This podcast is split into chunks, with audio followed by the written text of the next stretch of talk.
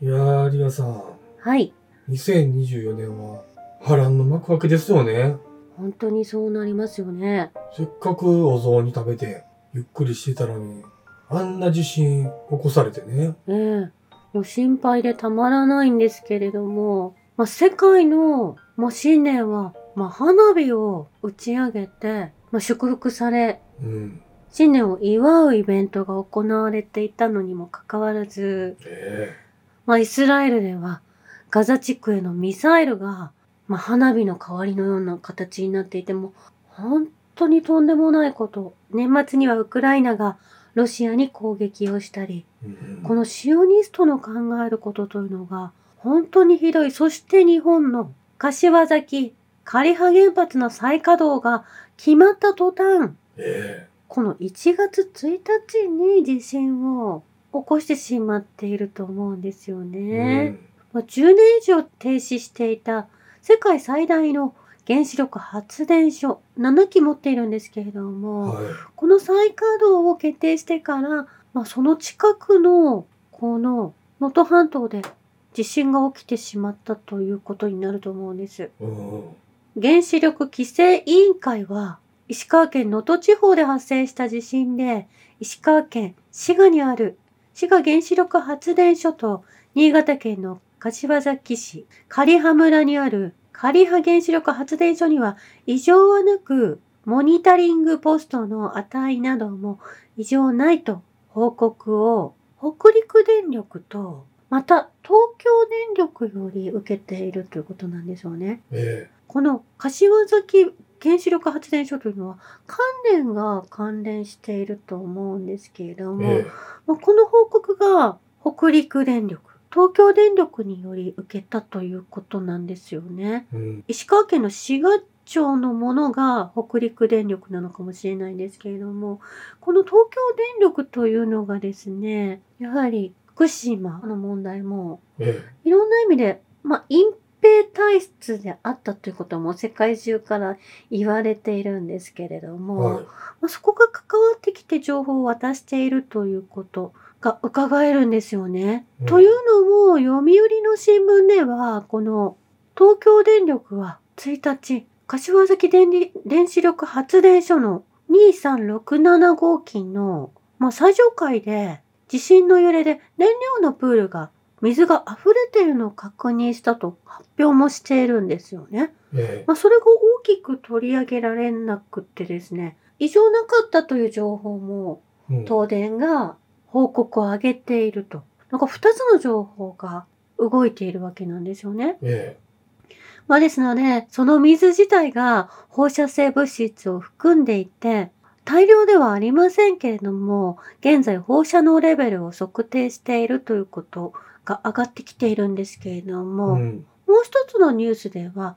まあ、何も異常がないと報告なされていたりするわけなんですよね。えここなんですよね。まあ、情報が二つに分かれてしまっている。まあ、煙のないところに火は立たないと思うんですけれどえも、うん。まあ、そして、またここに石川県で発生したマグニチュード7.6の地震について IAEA が連絡を取り合っているということなんですよね。え日本の原子力規制委員会とともにということなんです。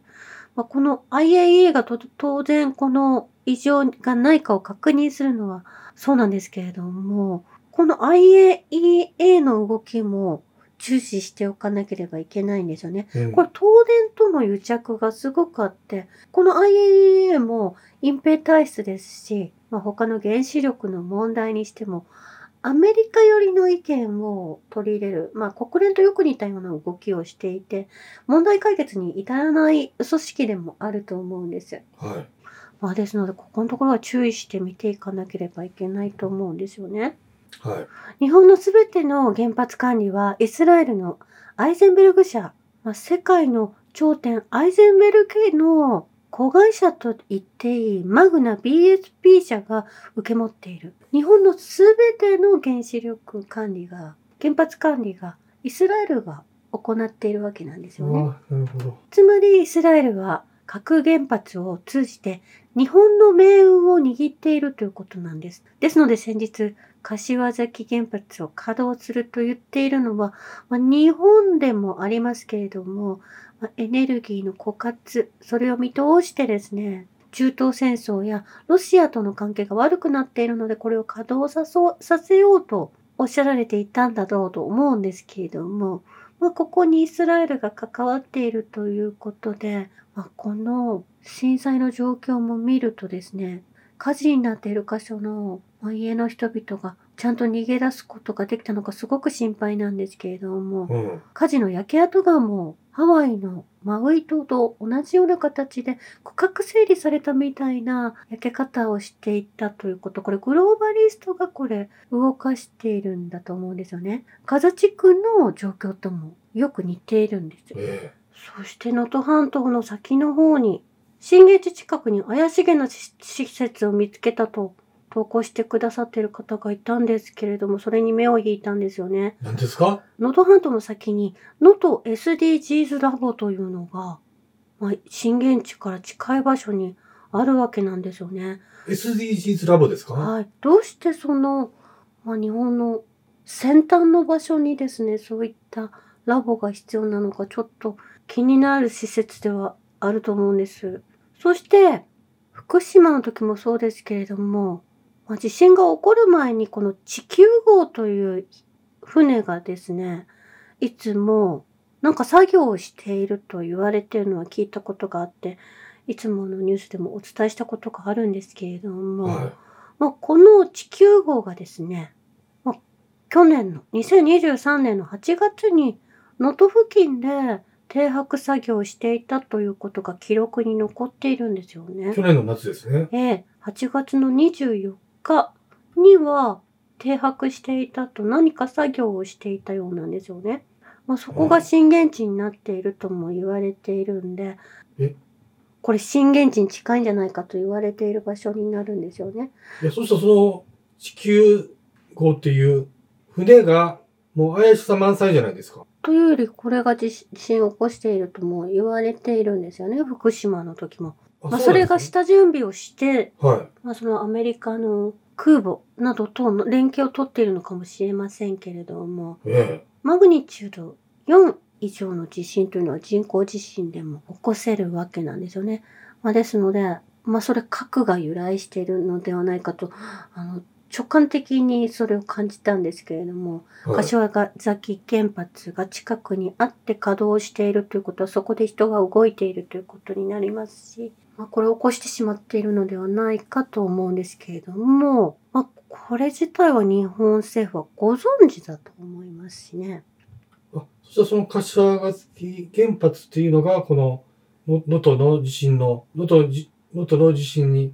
作用してた可能性があるってことですね。その地球号の船とセットで。うん、それは考えられるということですよね。でもニュースにはそれは上がってきませんし、あくまでも個人的な分析でね。えーですし、この地球号というのが実際に作業をしていたということも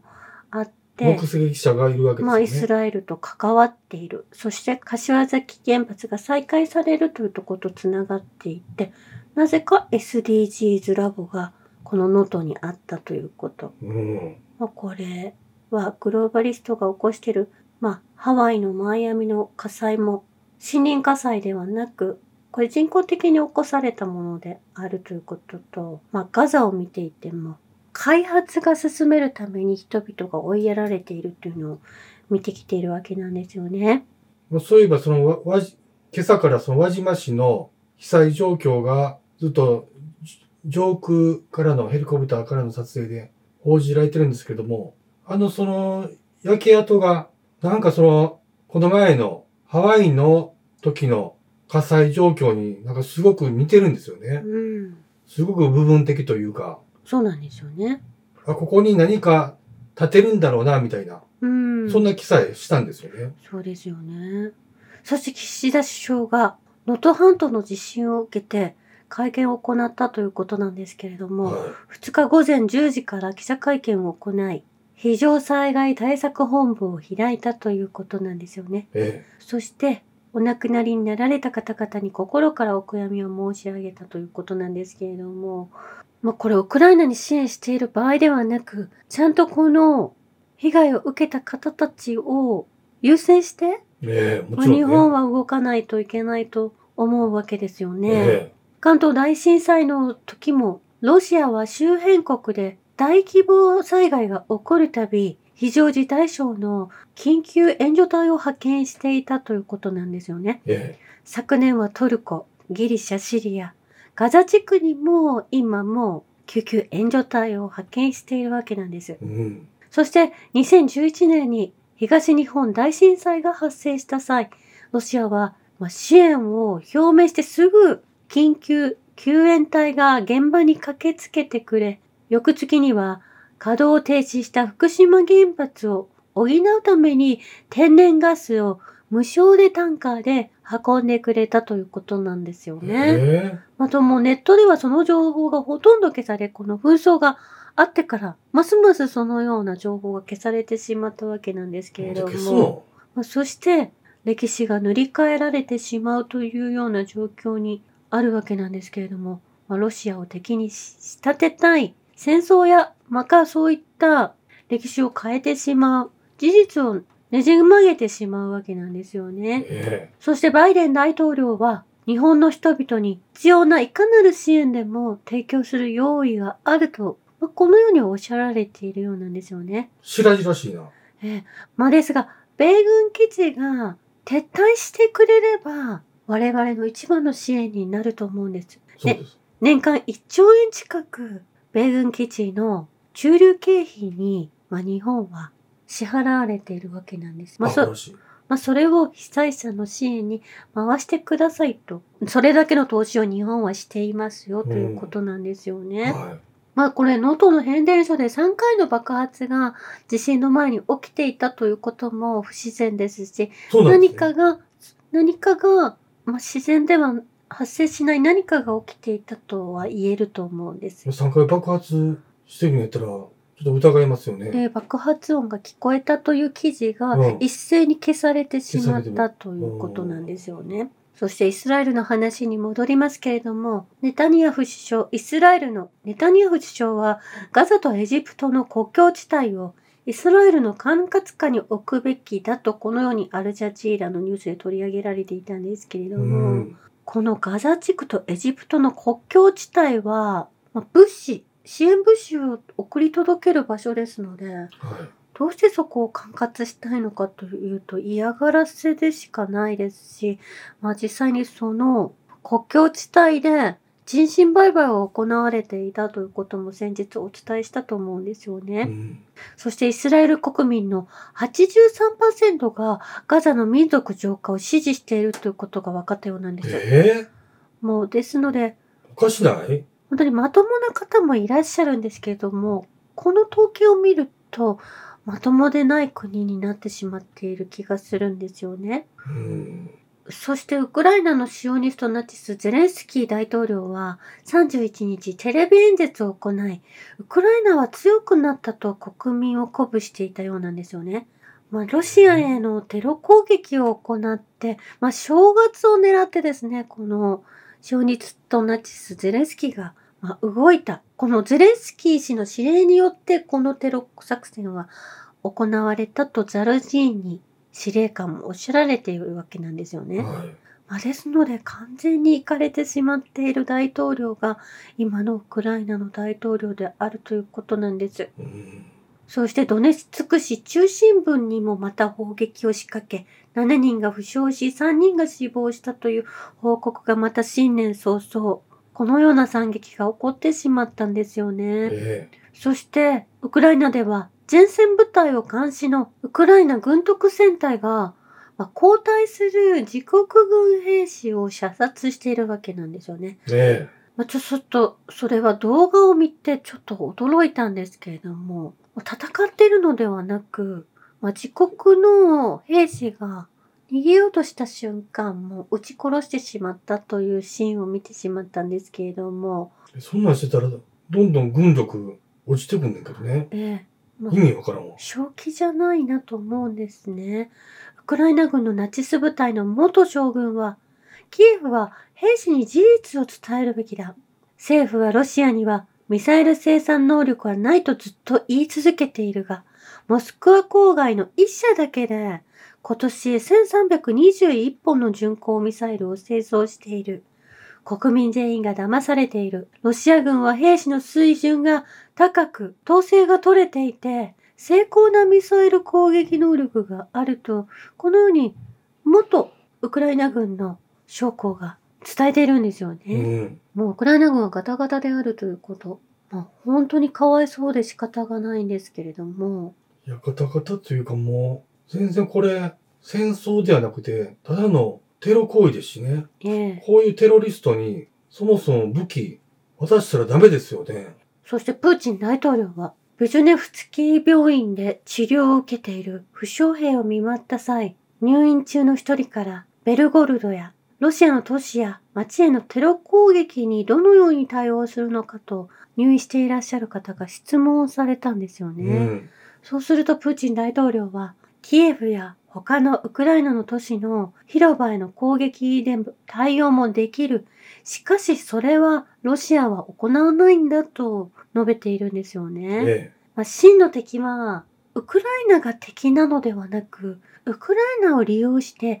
ロシアを破壊しようとする連中が敵だということをお伝えになったんですよえ。ね。使用にすることでしょええ、う。ネオコええ、このように兵士の方に伝えたということなんン。ですよ。うん。そして、ロシアの元大統領メドベージェフ氏は、今私たち、ロシア国民は2024年をネオファシズムの敗北の年にするという最も重要な任務を負っている。うん。ネオファシズムは私たちの父や祖父や偉大な勝利にもかかわらず、ロシアの敵が復活させようとしているのだ。まあ、このように述べられていて、ええ。2024年には、まあ、これをネオファシズム、ネオナチを敗北させる年にするということははっきりと断言なされているんですよね。これはアメリカの作家、老人と海のヘミングウェイですね。ヘミングウェイさんも言ってましたけど、このロシアって一体何なんでしょうね。歴史的にいつもテロリストのナチスを成敗するっていう役割を担ってますよね。ねえずっとロシアを憎しと思っているナチスの残党が残っているからですよね。うん。でもほんまは地球上のどこの国の国民もロシアさんに感謝しないといけないですよね。ねえどうしちゃったんでしょう、日本は。そして、パレスチナでは、合計1113台のイスラエル軍の装甲車を破壊済みであるということが報告で上がってきているんですね。これ、アルジャジーラから。装甲車の保有数は5000台強だったので、20%程度を破壊済みであるということなんです。これ、はいハマスと民兵の方たちが破壊していっている動画が結構上がってきていたんですけれども、えこれは事実であったということなんでしょうね。あと1ヶ月ぐらいこれが続くとですね、まあ、随分とイスラエルの軍力が下がっていくわけですよね。うん。そこで、イスラエル軍はガザの侵攻を第3フェーズに移行すると言いながら、この被害を避けるために地上軍をガザから撤退させることを第3フェーズに移行すると言い換えてるわけなんですよね。そして空軍爆撃に集中するとおっしゃられているんですけれども、はいそもそもそれ自体は一番最初に始めたことで、それ第一フェーズに戻っているということになると思うんですよね。交代したわけですね。ええ。結局のところ、このガザの地上戦ではイスラエルはあもう全然前に進めていない、まあ、ただテロ行為、武器を持っていない町の人を襲っただけであるということだと思うんです。うん。教会や、まあ、商店から物を盗んだり、まあ、そういったことしかやっていないということになるんですよめっね。ちゃウクライナの動きとそっくりですよね。ええまあ、イスラエルがガザから数千人の軍隊を撤退されると発表され、また爆撃が始まるのは、もうそこはもう止めないといけないと思いますし、うんイエメンの風刺派がそれを、その物流を止めているとは思うんですよね。はいそしてイエメンの風刺派がアメリカの戦艦を攻撃したとイスラエルのメディアが報道しているんですよね。えまあ、ですが、イエメンの風刺派は攻撃しないと否定しているんです。先日、イギリスの艦隊を襲ったというのは報道なされていたんで、彼らは攻撃を行った後にはいつも報告を出しているんですが、はい。これはイスラエルの偽旗である。アメリカを攻撃したとして、まあ戦争に引きずり込もうと、アメリカとイエメンのフーシ派が戦えばいいと思っているイスラエルがいるわけなんですよね。えこれイスラエルは第三次中東戦争時にも同じ手を使っているので、この偽旗を使っているので、イエメンの風刺派は今回このアメリカの戦艦を我々は襲っていないとはっきりと断言しているんですよね。え以上です。ありがとうございました。